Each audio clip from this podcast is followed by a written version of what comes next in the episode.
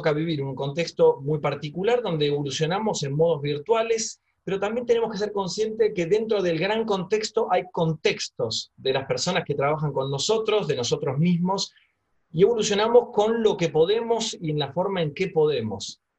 Esto ya hablábamos antes de la pandemia, del modelo VICA, VUCA, por la gran volatilidad e incertidumbre de nuestra realidad actual, moderna, contemporánea. Ahora con el tema de la pandemia, esta volatilidad, esta incertidumbre se multiplicó y explotó el modelo VICA-VUCA. Ahora estamos realmente en un modelo de muchísima incertidumbre, donde hay personas dentro de, nuestros equipos y hasta nosotros mismos que estamos en situaciones difíciles por diferentes motivos.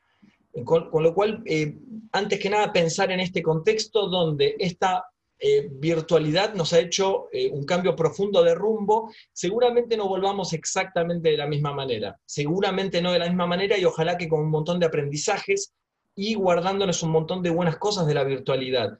Sin embargo, el ojalá va a seguir existiendo porque queremos compartir en presencial, queremos vernos las caras. ¿Por qué? Y este creo que va a ser el mensaje central de lo que voy a presentar yo y que luego va a completar Cassandra con algo todavía mucho más práctico, más concreto de la realidad que le toca vivir a ella dentro de la organización del Banco Galicia. Es cómo sostenemos la relación con las personas en este momento de incertidumbre, cómo están viviendo los equipos de este momento y cómo hacemos para sostener estas relaciones. Muy bien. El feedback básicamente es una conversación que tenemos en forma permanente con los equipos. Propiciamos lo más posible que este feedback sea en forma continua, y después ahí están las instancias formales del feedback, que son el mid-year review, o sea, la entrevista de medio año en algunas organizaciones, y la entrevista anual para evaluar la performance, vamos a decir. Sin embargo, hoy estamos tratando de insistir más con el tema del feedback continuo por diversos canales, conversaciones, y después ahora hay instrumentos. Tal vez Cassandra va a hablar un poco de algunos instrumentos digitales, tecnológicos, que nos permiten también ir dando feedback de manera automática a la salida de ciertos proyectos, ciertas tareas comunes que son muy útiles también. Entonces vuelvo a decir, el feedback es una conversación donde trabajamos y hablamos del desempeño, la performance, hablamos del desarrollo de las personas, y particularmente en este modo virtual quiero que pongamos mucho el foco en ocuparnos de la relación con el otro, del vínculo, del otro, más que nunca. Entonces, por un lado, en estas conversaciones trabajamos herramientas de mejora, ¿sí?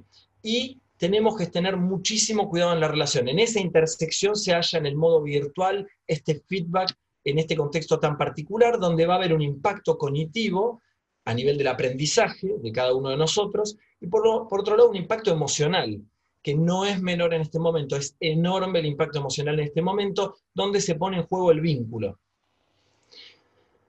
Entonces, por un lado, trabajar los objetivos en el feedback que hacen al desarrollo y el desempeño de las personas con mejora de aprendizaje, como rumbo a nivel de nuestra construcción, y por otro lado, todo lo que es la comunicación de esas conversaciones, la calidad de la comunicación en esas conversaciones, donde se nos pone en juego la relación. Y no quiero exagerar, pero se nos pone en juego el otro, mucha gente de nuestros equipos en este momento. Lo que voy a ir recorriendo es, por un lado, el para qué del feedback, y por otro lado, qué lo favorece. Quiere decir, cuál es el sentido del feedback, por un lado, y por otro lado, cuáles son sus potenciadores, ¿sí? En ese sentido, tenemos que pensar que el feedback trata de generar una comunicación fluida entre los miembros de nuestros equipos, por otro lado, generar una mayor motivación, y voy a insistir mucho con este tema de la mayor motivación, porque es muy importante hoy por hoy. Por otro lado, mayor eficiencia. Seguro que tenemos que pensar en el tema de la performance a nivel de la eficiencia, pero insisto con lo de la motivación hoy por hoy. Y acompañar a los equipos a distancia. En este modo virtual, el feedback nos sirve muchísimo estar siguiendo y acompañando en el diálogo, en la conversación permanente a los equipos a distancia. Por supuesto que tiene que estar en línea directa con el negocio, el sentido que le damos al feedback, y es por eso que el negocio lo vamos a expresar en dos grandes esferas, la rentabilidad y el valor. La rentabilidad, claro que sí, la performance, la rentabilidad va a depender mucho de nuestra performance, pero también un valor que tiene que ver con la sustentabilidad. Y ahí también están nuestros equipos. En esa sustentabilidad está el valor de nuestros equipos. Por eso ese negocio tiene objetivos. Para esos objetivos necesita una cierta performance que a veces no condice con la performance actual. Y es ahí donde se establece lo que llamamos la brecha. Y es por eso que tenemos como grandes procesos de lo que es la gestión de la performance, donde hay tres grandes grupos. La planificación, con objetivos e indicadores para poder ir midiendo lo que vamos performando, el seguimiento continuo y la evaluación en las instancias más formales. Hoy lo que nos interesa muchísimo más hablar, junto a Cassandra, tiene que ver con el seguimiento continuo. Entonces, que va a tener que ver con el feedback y esas conversaciones tan preciosas. En el seguimiento lo que hacemos es una supervisión del desempeño, observamos la progresión de los resultados obtenidos, y por supuesto estamos en una etapa también de detectar necesidades de capacitación y de motivación. Hoy por hoy la brecha que vamos a observar en ese feedback permanente tiene mucho que ver con la motivación de los equipos, muchísimo que ver con la motivación de los equipos. Es lo que estamos registrando nosotros como consultores trabajando con nuestros clientes, hoy por hoy es una enorme desmotivación, un enorme problema relacional entre los equipos, dado por la distancia y la virtualidad, y también dado por la cantidad de reuniones, la cantidad de horas que pasamos adelante de la computadora, qué está pasando con nuestras espaldas, qué está pasando con la oxigenación de nuestros cerebros, al tener la posición que estamos teniendo, etcétera, etcétera. Y como veíamos en la imagen del fosforito, algunos fosforitos se nos van quemando. Y literalmente, cuando hablamos de burnout, algunos de esos fosforitos de verdad que se nos están quemando en los equipos. Para los consultores nos trae mucho trabajo, pero no nos trae alegría, porque realmente lo que está pasando en algunas organizaciones, en algunos contextos, es muy delicado. Entonces, anticipemos, trabajemos desde la prevención, y una manera de prevenir tiene que ver con las conversaciones del feedback. Anticipemos, prevengamos, cuidemos a nuestros equipos y cuidémonos nosotros, entre nosotros. Hablábamos de la motivación. Obviamente que no está de moda el tema de la motivación en los equipos trabajando cada uno aislado, y algunos, me ha tocado, con directores de empresas muy importantes, trabajando en balcones. Durante el invierno tuve algunos directores trabajando en balcones a las 2 de la tarde con 3 grados. No les digo lo que fue ver a un director que la mujer lo había echado y lo había mandado al balcón porque dormían los nenes adentro. Entonces digo, es difícil, está complicado. Y me tocó trabajar en coaching con este director, y buscar lugares en la casa que tal vez podían ser más propicios, incluidos el baño, la cocina y un angulito que le habían dejado en la habitación. Entonces digo, no es broma, y fijen que estamos hablando de un director, pensemos para abajo lo que hay con lo que nos encontramos, ¿sí? Entonces, pensemos de verdad cuál es el contexto de los otros a la hora de trabajar el feedback con ellos. Y pensemos mucho en este tema de la motivación, recordemos estos 4 grandes drivers de la motivación en tiempos normales, en cualquier momento, que tiene que ver con el poseer, el tener, lo material, el pertenecer, que hoy más que nunca está comprometido, el comprender cuál es el sentido, que en tiempos de incertidumbre, como decíamos desde el principio, está comprometidísimo, ¿sí? Hablamos a nivel global y hablamos también a nivel de lo que sucede en nuestro país particularmente, y sentir los desafíos es una gran motivación también. En este momento a veces a los líderes nos está costando mucho proponer desafíos. Entonces digo, todo esto está en juego, más que nunca, y tenemos que comprender como líderes qué está motivando y qué no motiva, en general y más que nunca en este momento. ¿Qué motiva al equipo? Objetivos claros, darles autonomía, reconocimiento compensado, participar en las decisiones que los involucran, retroalimentación, feedback frecuente y específico. Acá, con Cassandra vamos a hacer radicales. Es muy importante ese feedback por distintos canales, ya Cassandra va a hablar de distintos canales, pero de feedback frecuente y muy específico. Comprender mi rol en los resultados logrados, o sea, el rol de los colaboradores, que tengan desafíos y un clima laboral positivo. ¿Se imaginan que de esto todo que motiva tanto al equipo, ya hay varios globitos que se nos fueron con la virtualidad? ¿Qué los desmotiva? Y bueno, objetivos no claros, dobles mensajes, falta de participación, recompensas inadecuadas, control excesivo, falta de autonomía, desconocimiento del aporte personal, que no tenga sentido, que no vean el sentido de con lo cual colaboran, falta de oportunidades de crecimiento, miedo al fracaso, mal ambiente laboral. Hay mucho de esto dando vuelta hoy por hoy, con lo cual imagínense la desmotivación de mucha gente, muchas personas en distintas organizaciones. No todas viven lo mismo. Ahora bien, ¿qué lo favorece al feedback? ¿Qué lo potencia al feedback? ¿Cómo lo vamos a poder ayudar? Bueno, todo lo que hemos mencionado, tenerlo en cuenta, por supuesto, y las buenas conversaciones. Y acá venimos, encaramos hacia la parte final sobre el tema de las conversaciones. Por supuesto, el modelo de comunicación de emisor-receptor, lo hemos hablado en la última charla, última webinar que he dado de comunicación virtual en la cámara, hay que dejarlo un poco atrás, porque si hablábamos de motivar, ese modelo donde hay una persona que emite un discurso y emite un feedback no nos sirve. Tenemos que ir a algo que pueda ir a pescar a los colaboradores, de verdad, engancharlos, subirlos a bordo de un mensaje y de una propuesta, y por supuesto tratar de que deje huella lo que estamos haciendo, de que deje una marca en el otro y que el feedback le sirva y que tenga una consecuencia palpable y concreta para el otro. Es por eso que el diálogo y las conversaciones tienen que estar basados en un sistema de comunicación moderno, que no sea informativo, sino que haya un ida y vuelta, una retroalimentación verdadera, donde vamos calibrando y midiendo que de verdad estamos hablando de lo mismo, que estamos hablando con hechos, que estamos expresando necesidades, y que nos comprendemos, dejando de lado inferencias individuales, sino logrando una cierta objetividad a la hora de comunicar y que el mensaje sea claro y bien calibrado entre los dos. Para eso, una comunicación efectiva, como ya les he presentado en alguna otra oportunidad, los 6 pilares de la comunicación. Por un lado, lo que tiene que ver con la adaptación al receptor de mi mensaje, preparando bien el discurso de mi feedback, preparando esa relación, viendo si es oportuno el momento, generando un acuerdo con el otro para ver si está preparado para recibir feedback y teniendo en cuenta las emociones del otro. Pero al mismo tiempo, sabiendo que yo estoy centrado y preparado emocionalmente. Ahora paso al emisor. Yo como emisor de un feedback tengo que también estar bien centrado emocionalmente para que un desborde que tuve en la reunión anterior no se me desbande si tengo que darle un feedback a Federico, por ejemplo. Si yo vengo a una reunión anterior muy cargado de cosas y voy a dar un feedback a Federico y estoy influenciado emocionalmente por lo que me sucedió antes, a Federico no le va a servir, porque seguramente la recepción a nivel de las emociones de Federico va a generar una resistencia. Entonces, pensar mucho en cómo voy a estar yo preparado emocionalmente a la hora de dar feedback.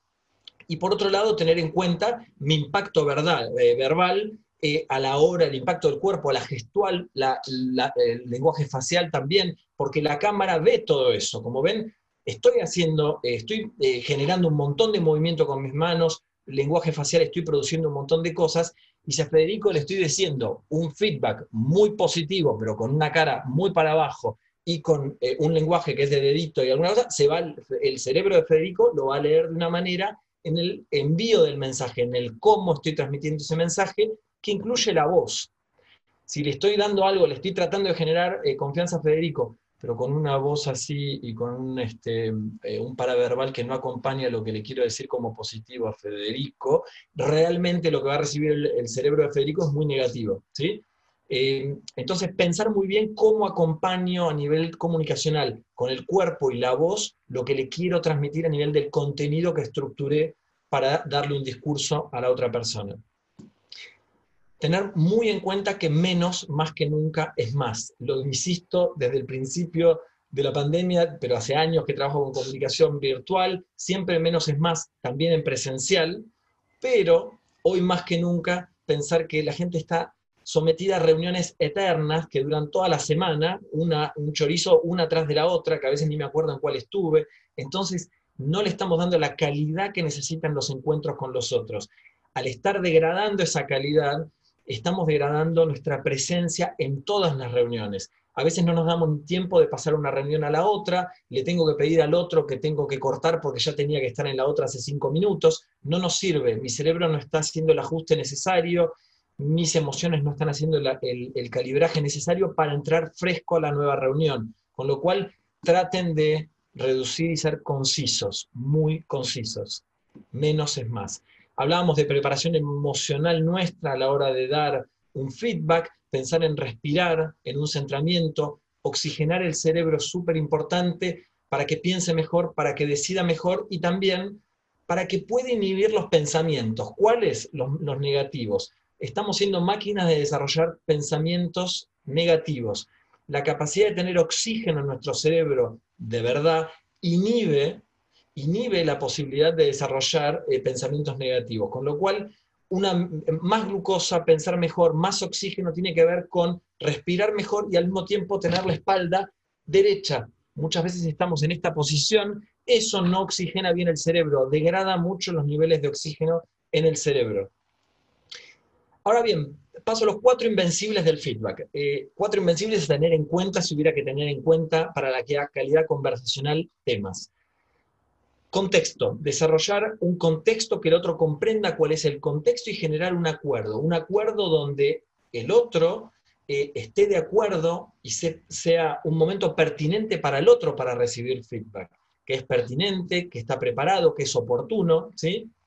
Y desarrollar un contexto de manera fáctica donde el otro entienda en qué contexto le estoy dando feedback. Hablando de fáctico, hablar de hechos y no de opiniones. Muchas veces lo que hacemos en un feedback es darle al otro opiniones. Las opiniones no construyen, construyen los hechos, entonces cuanto más fáctico puedo ser, mejor. Ejemplo. Juan es alto, no es un hecho, es una opinión. En Bolivia, Juan tal vez es alto, pero en Dinamarca tal vez Juan no es alto. Entonces, digamos, si no le doy un contexto, el hecho no está enmarcado y queda en una opinión. Tengo que de verdad ser muy preciso con esto porque Juan no llegó a horario a las últimas 3 reuniones del proyecto, no implica que Juan no esté interesado en el proyecto, implica que llegó tarde. Puedo indagar y a través de preguntas preguntarle a Juan por qué estuvo llegando tarde Juan a las reuniones y ahí sí establecer un hecho. Pero tal vez Juan tuvo otras situaciones que impidieron que llegue horario. No establezcamos, no asumamos con nuestras propias inferencias los hechos cuando todavía son solo opiniones. Seamos muy precisos con esto. Por otro lado, escuchar, y vamos a volver a hablar ahora de escucha, escuchar de verdad. Y por otro lado, cambio más compromiso. ¿Cuáles son las consecuencias? ¿Cuál es el cambio? ¿Cuáles son los beneficios que esto le va a traer al otro? Entonces, también proponerle en ese feedback la visión de qué va a traer ese cambio para generar un compromiso más alto en el otro, a la hora de poder cambiar. El DESC. El DESC es una regla memotécnica que utilizamos mucho en Acto 6 para... por describir la situación, describirla de manera fáctica, como decíamos, ese contexto, para expresar emociones que esa situación puede traer, pero también necesidades de ambas partes, como solución, cuál es la solución que proponemos cuando hay que establecer un cambio, cuál es la ruta, cuál es la visión a futuro, ¿sí? Y las consecuencias, quiere decir esos compromisos de cambio a futuro, qué beneficios van a traer, cuáles son las consecuencias. DESC. La escucha activa, escuchar, preguntar, reformular o refrasear, eso es lo que hace una escucha activa. Una escucha activa que es a la vez empática y analítica, ¿sí? Empática donde acepto lo que le sucede al otro, sin juzgarlo, lo acepto, no quiere decir que me ponga en los zapatos como comúnmente decimos, porque no me puedo poner de verdad en los zapatos del otro, son sus zapatos y no los míos, pero sí puedo aceptar de manera generosa, de manera amplia, tratando de comprender sin necesidad de que esté de acuerdo con lo que le sucede al otro, pero sí entendiendo que le sucede y que es verdad que le está sucediendo, tomándolo en cuenta. A la hora de escuchar, no interrumpir, escuchar de verdad, escuchar con silencio. El silencio es sano en esos diálogos, muy sano. Que el otro termine sus frases ayuda. Preguntar para entender el proceso de razonamiento del otro, preguntar para chequear inferencias mías y del otro, calibrar, y preguntar para utilizar distintas maneras de conocer el tema. Entonces uso preguntas diferentes para encarar el tema que tengo que encarar en el feedback de maneras diversas. Y por otro lado, la reformulación o el refraseo a través de frases como para calibrar si comprendo bien lo que me estás diciendo o me querés decir qué. Entonces repito un poco lo que dice el otro, pero con mis propias palabras para ver si hablamos de lo mismo cuando decimos algo. No siempre es eso el caso. Muchas veces creemos que hablamos de lo mismo, pero no hablamos de lo mismo. ¿Y cuánto tiempo perdemos por no hablar de lo mismo? En otras palabras, hay pequeñas frases que me permiten introducir y darle vuelta al otro lo que está diciendo, diciendo lo mismo, pero interpretado por mí a mi manera y que el otro lo valide. Entonces reproducimos el esquema de comunicación con diálogo de verdad y no en un solo sentido. Muy bien, Por otro lado, la actitud, ¿no? La actitud, no digo que vamos a estar riéndonos todo el tiempo a la hora de dar un feedback, pero sí pensando que de verdad es algo constructivo, que de verdad es un acercamiento, que de verdad es un fortalecimiento de la relación del otro, de verdad es un fortalecimiento de la confianza también, y para eso tiene que haber una cierta apertura, apertura facial, que eso se lee, como decíamos antes. Entonces, si lo puedo hacer a través de una sonrisa, una manera amable, tanto mejor, porque la recepción tanto mejor va a ser. Lo que hablábamos, el tema de la escucha tiene que ver con el eye contact, la mirada, y la mirada hoy por hoy pasa por la cámara. Entonces, si quiero de verdad que Silvia o Cassandra o Federico puedan estar de verdad sintiendo que los escucho, tengo que estar mirando esa camarita en algunos momentos donde mis ojos van a los ojos del otro, ¿sí? Técnica que muchos ya conocemos, la técnica del sándwich a la hora de dar feedback. Digamos, comenzar por algo positivo, decir algunas cosas que pueden ser a trabajar, pueden ser vistas como negativas, pero que en realidad son constructivas, y el positivo. ¿De qué manera? Reafirmar el trabajo bien hecho, ¿sí? En primera instancia, el pan, pasando al jamón con comportamientos o actitudes a mejorar o cambiar, pero siendo específicos. ¿Qué, por qué, cómo? Y con claridad, digamos, ¿no? Y qué beneficios le va a traer, digamos, de ser detallado a la hora de dar un feedback que es a trabajar, algo a trabajar. Y por otro lado, salir de ese feedback con reforzando habilidades y comportamientos exitosos y confirmando la confianza. Hoy más que nunca fortalezcan la confianza del otro. Por más de que el otro se lleve un montón de cosas para trabajar, fortalezcan la confianza. Es importantísimo en el mundo actual, virtual, en las distancias que tenemos entre unos y otros, fortalecer la confianza. De verdad es una misión de los líderes que tenemos de fortalecer la confianza de nuestros equipos. Para terminar, un mensaje que tiene que ver con el futuro y el pasado. Muchas veces cuando damos feedback estamos hablando de cosas del pasado y erróneas, no nos sirve mucho, tenemos que pensar que el feedback siempre es un feedback a futuro, porque podemos cambiar el futuro, pero no podemos cambiar el pasado. No nos sirve de mucho el estar en el error, del error se aprende, el error es parte de nuestro trabajo, el error es parte de la organización, del error vamos a crecer con el mejor jugo que le saquemos, pero pensando a futuro. Entonces, siempre el buen feedback alienta la visión de futuro. Y lo que propiciamos como cultura dentro de las organizaciones, como externos que somos siempre, en mi caso, en el rol de Cassandra, pero lo que tratamos de propiciar es buscar soluciones y no culpables. Lamentablemente encontramos que hay muchas organizaciones donde los feedback vamos en búsqueda de señalar culpables. No sirve, no nos suma, y lo que tenemos que tratar de dejar como mensaje es esa búsqueda mutua, ese convenio mutuo de buscar soluciones y no culpables.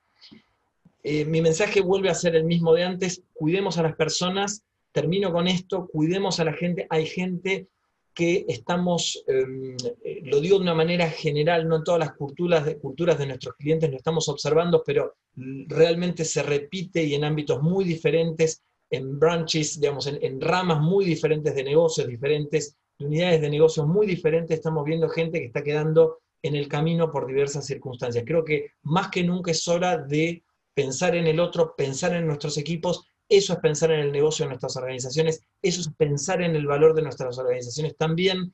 Seamos generosos y sostengamos lo mejor que podamos esas relaciones con nuestros equipos. Dejo que siga Cassandra. Bueno, la verdad que es un placer estar compartiendo este espacio con ustedes. Muchas gracias por la invitación.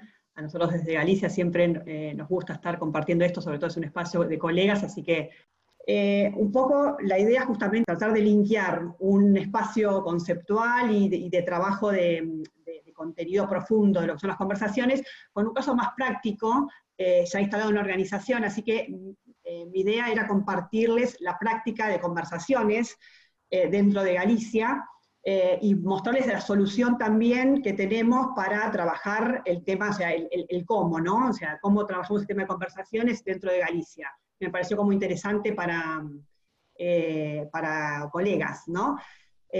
Así que primero para darles contexto, o sea, lo que es la parte de conversaciones para Galicia en el contexto de una cultura que estamos yendo a una organización que se está transformando en una organización ágil, es una de las, llamamos una de las cuatro prácticas poderosas organizacionales. Entonces, la conversación es algo que venimos trabajando hace tiempo, le vamos dando cada vez más contenido, y me pareció como interesante traerles un poquitito de historia de cómo fuimos como evolucionando en esta práctica, con alguno de los dolores mismos también que Ernesto contaba cuando hacemos las cosas mal en lo que son las conversaciones, y cómo también fuimos iterando para trabajar eso, en profundizar en la mejora de la conversación, pero también agregándole algunas cuestiones vinculadas con multicanal o tratar de hacer factible esto de llevarlo a algunas de las características que compartió Ernesto, de esto más frecuente, más de agregado de valor para el negocio, y etc.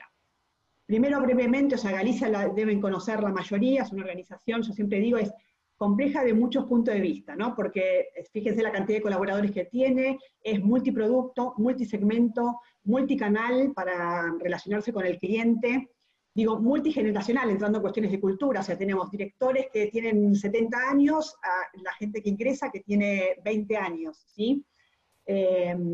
Con lo cual, y tenemos dispersión geográfica en todo el país, también eso es atendible en términos de cultura.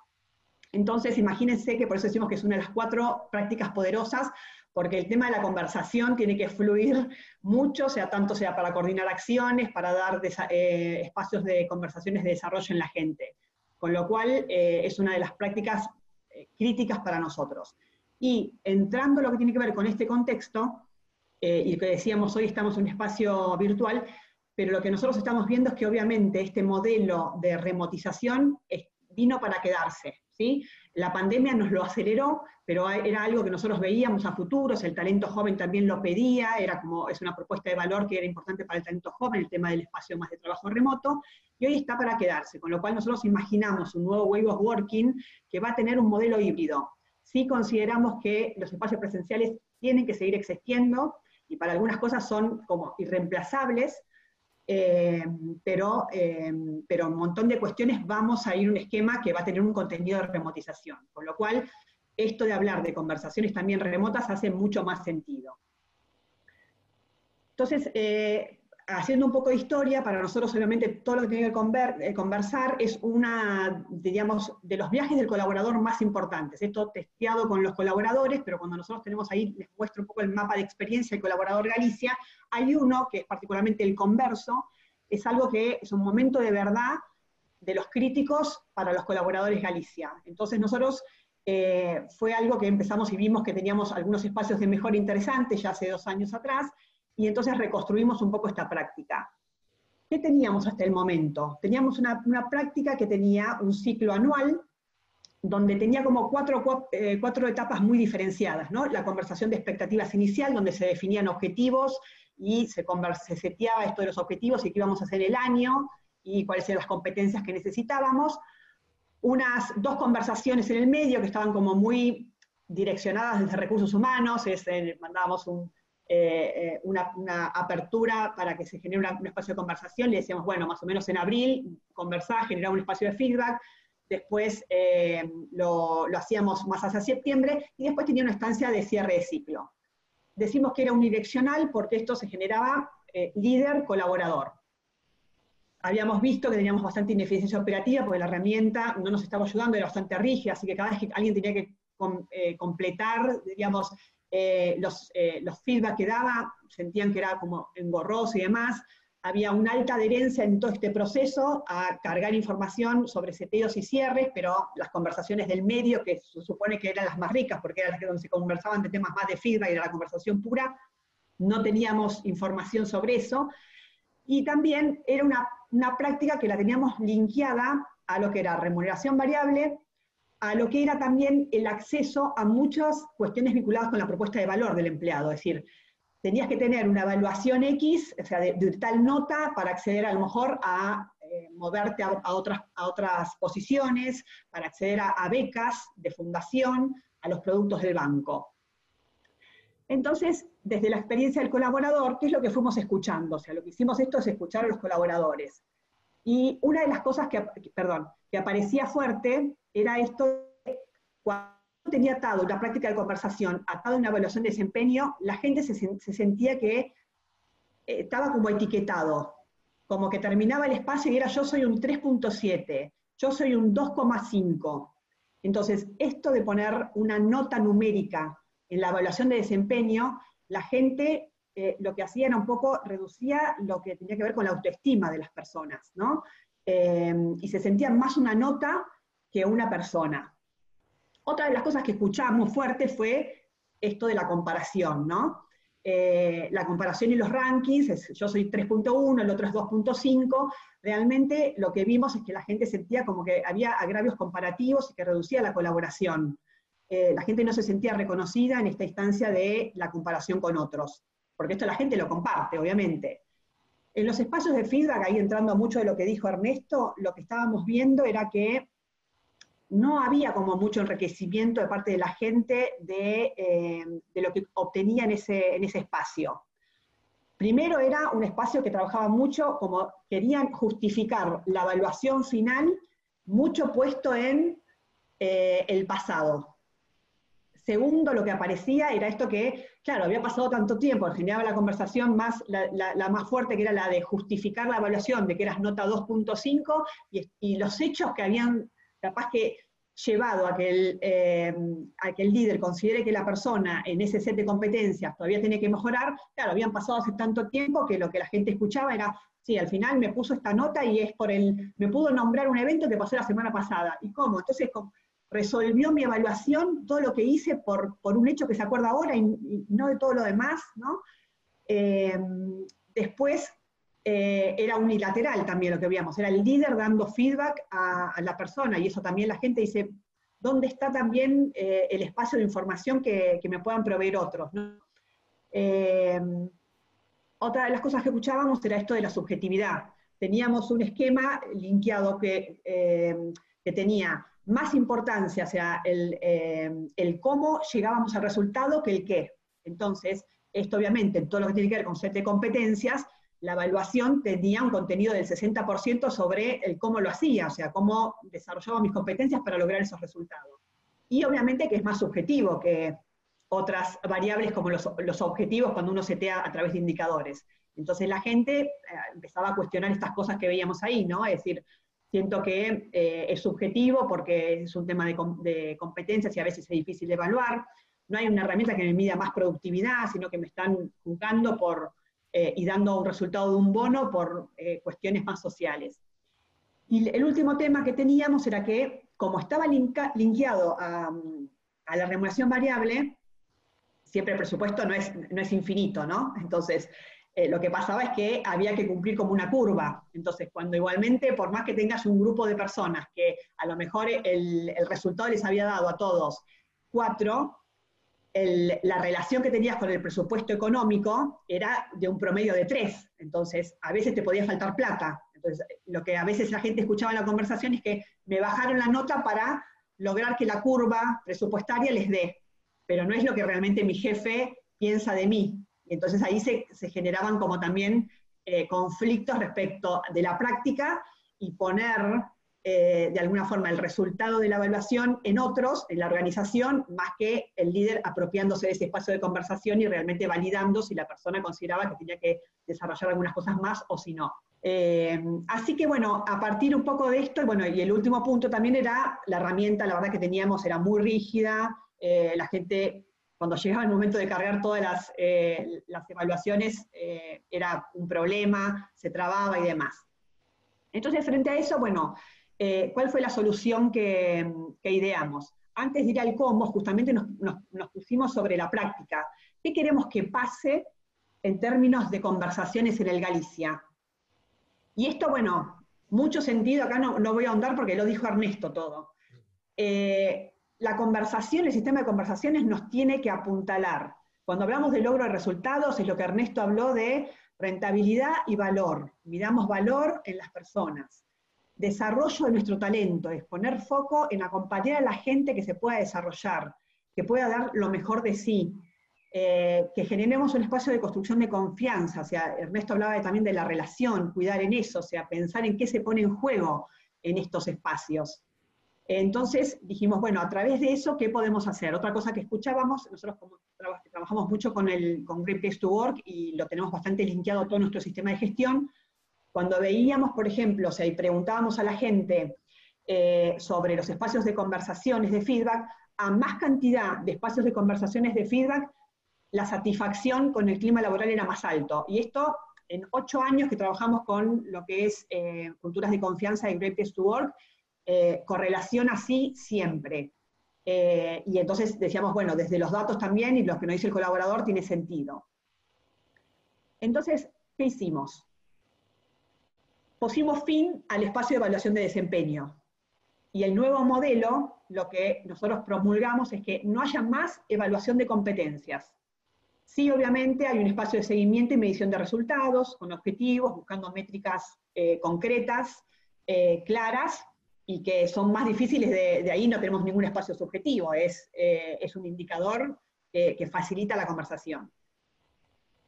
Ir a esto de decir, bueno, el espacio a lo mejor unilateral de dar feedback no está bueno porque la persona termina no validándolo, entonces tratar de ver, de ir a un espacio donde todos demos feedback.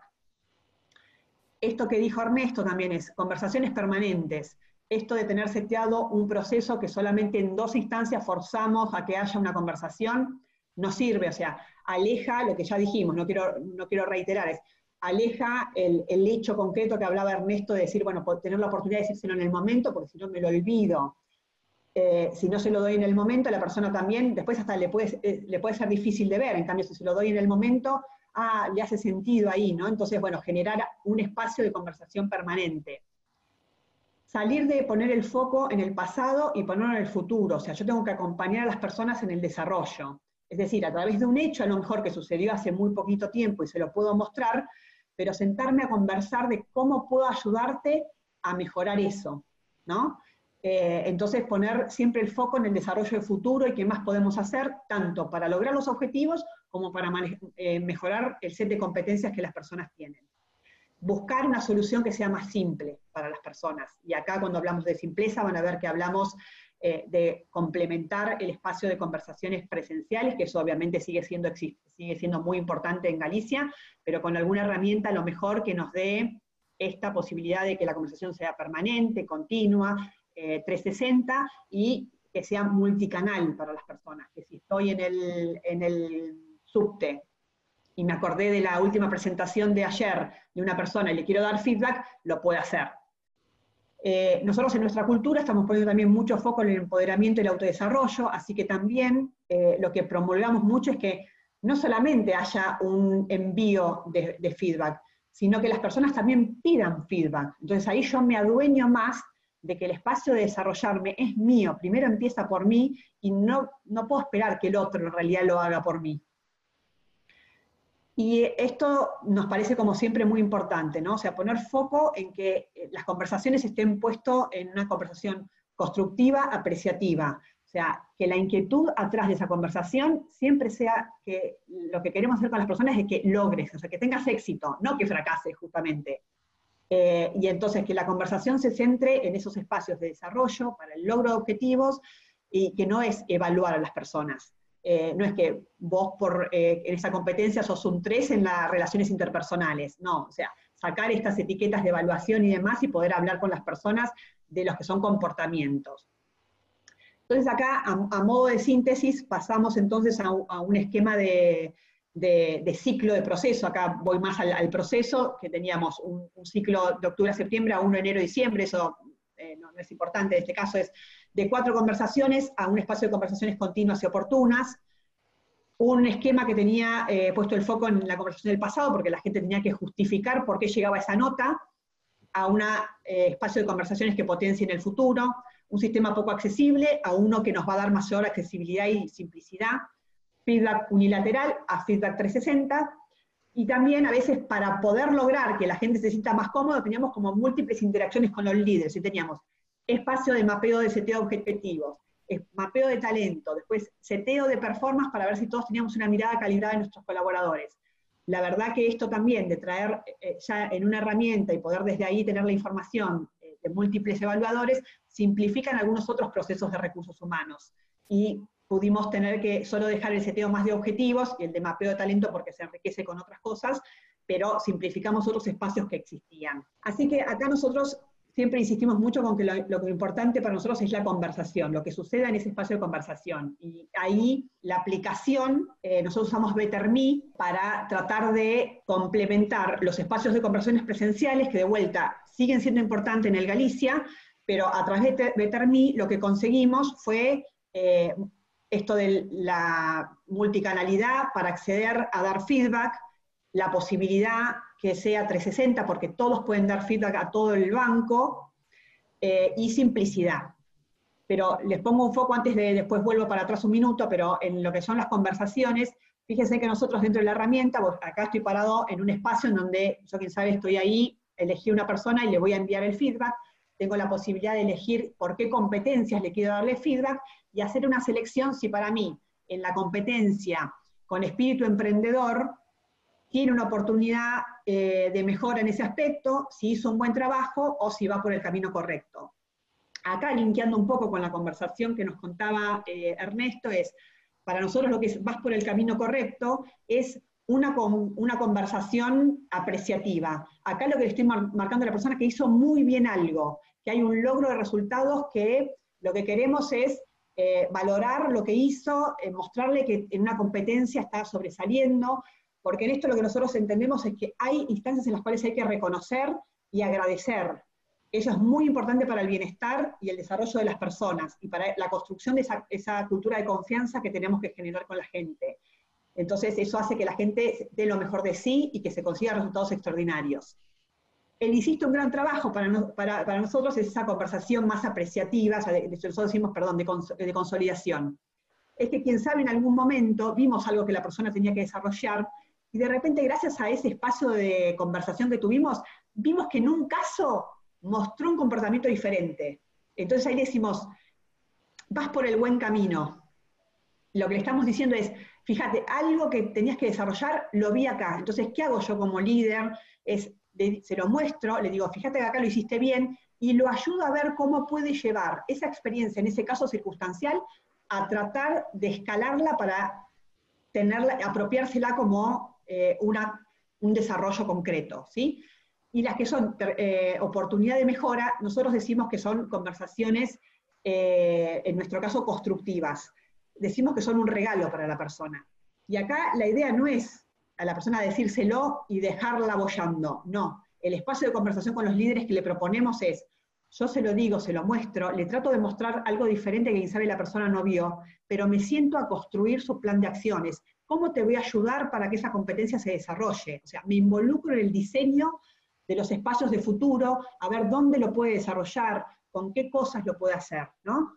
Me pareció como importante rescatar porque tenía mucho sentido con lo que decía Ernesto. Entonces, volviendo un poco a la herramienta, BetterMe, lo que nos garantiza a nosotros es esto de que yo voy en el subte, lo tengo acá en mi celular, me acordé de una conversación, por ejemplo ahora terminaría esta presentación con Ernesto, y yo digo, bueno, le voy a dar un feedback a Ernesto de esta presentación.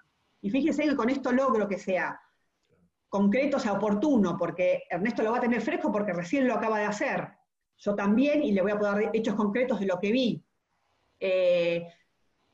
Soy un par de Ernesto, no soy el líder, o sea, con lo cual en esto también jugamos con lo que es 360, o sea, yo puedo recibir feedback de una persona que voy a una sucursal y voy a una charla y alguien me quiere decir algo de cómo lo expresé. También tengo la posibilidad de a cualquiera pedirle feedback, podría hacer lo mismo, entonces lo puedo hacer por el celular, lo puedo hacer por mi máquina, lo puedo hacer en cualquier momento, cuando tengo ganas. Le puedo dar feedback a cualquiera que sea, al gerente general, a una persona que me alcanzó y terminó una presentación, y puedo pedir feedback a todos. Entonces, esto nos dio como mucha flexibilidad y solución en las variables que queríamos como desarrollar, ¿no? Esto de el autodesarrollo, porque promueve lo que tiene que ver con buscar feedback a otros, la simpleza, la agilidad, la accesibilidad, esto que decimos que sea mobile, y a través de la computadora, conversaciones permanentes, y con mucho foco en esta implementación, en formar a los líderes y a toda la organización, porque esto es para todos, en el tipo de conversación, ¿sí? Acá fíjense que la herramienta también nos da una posibilidad simple de mirar cómo estoy con mis competencias, ¿no? O sea, cuántos si se las tengo más como fortalezas o cuáles tengo que desarrollar más. Y esto último que les mostraba, que tiene que ver con la apertura del tipo de conversación que impulsamos en el Galicia.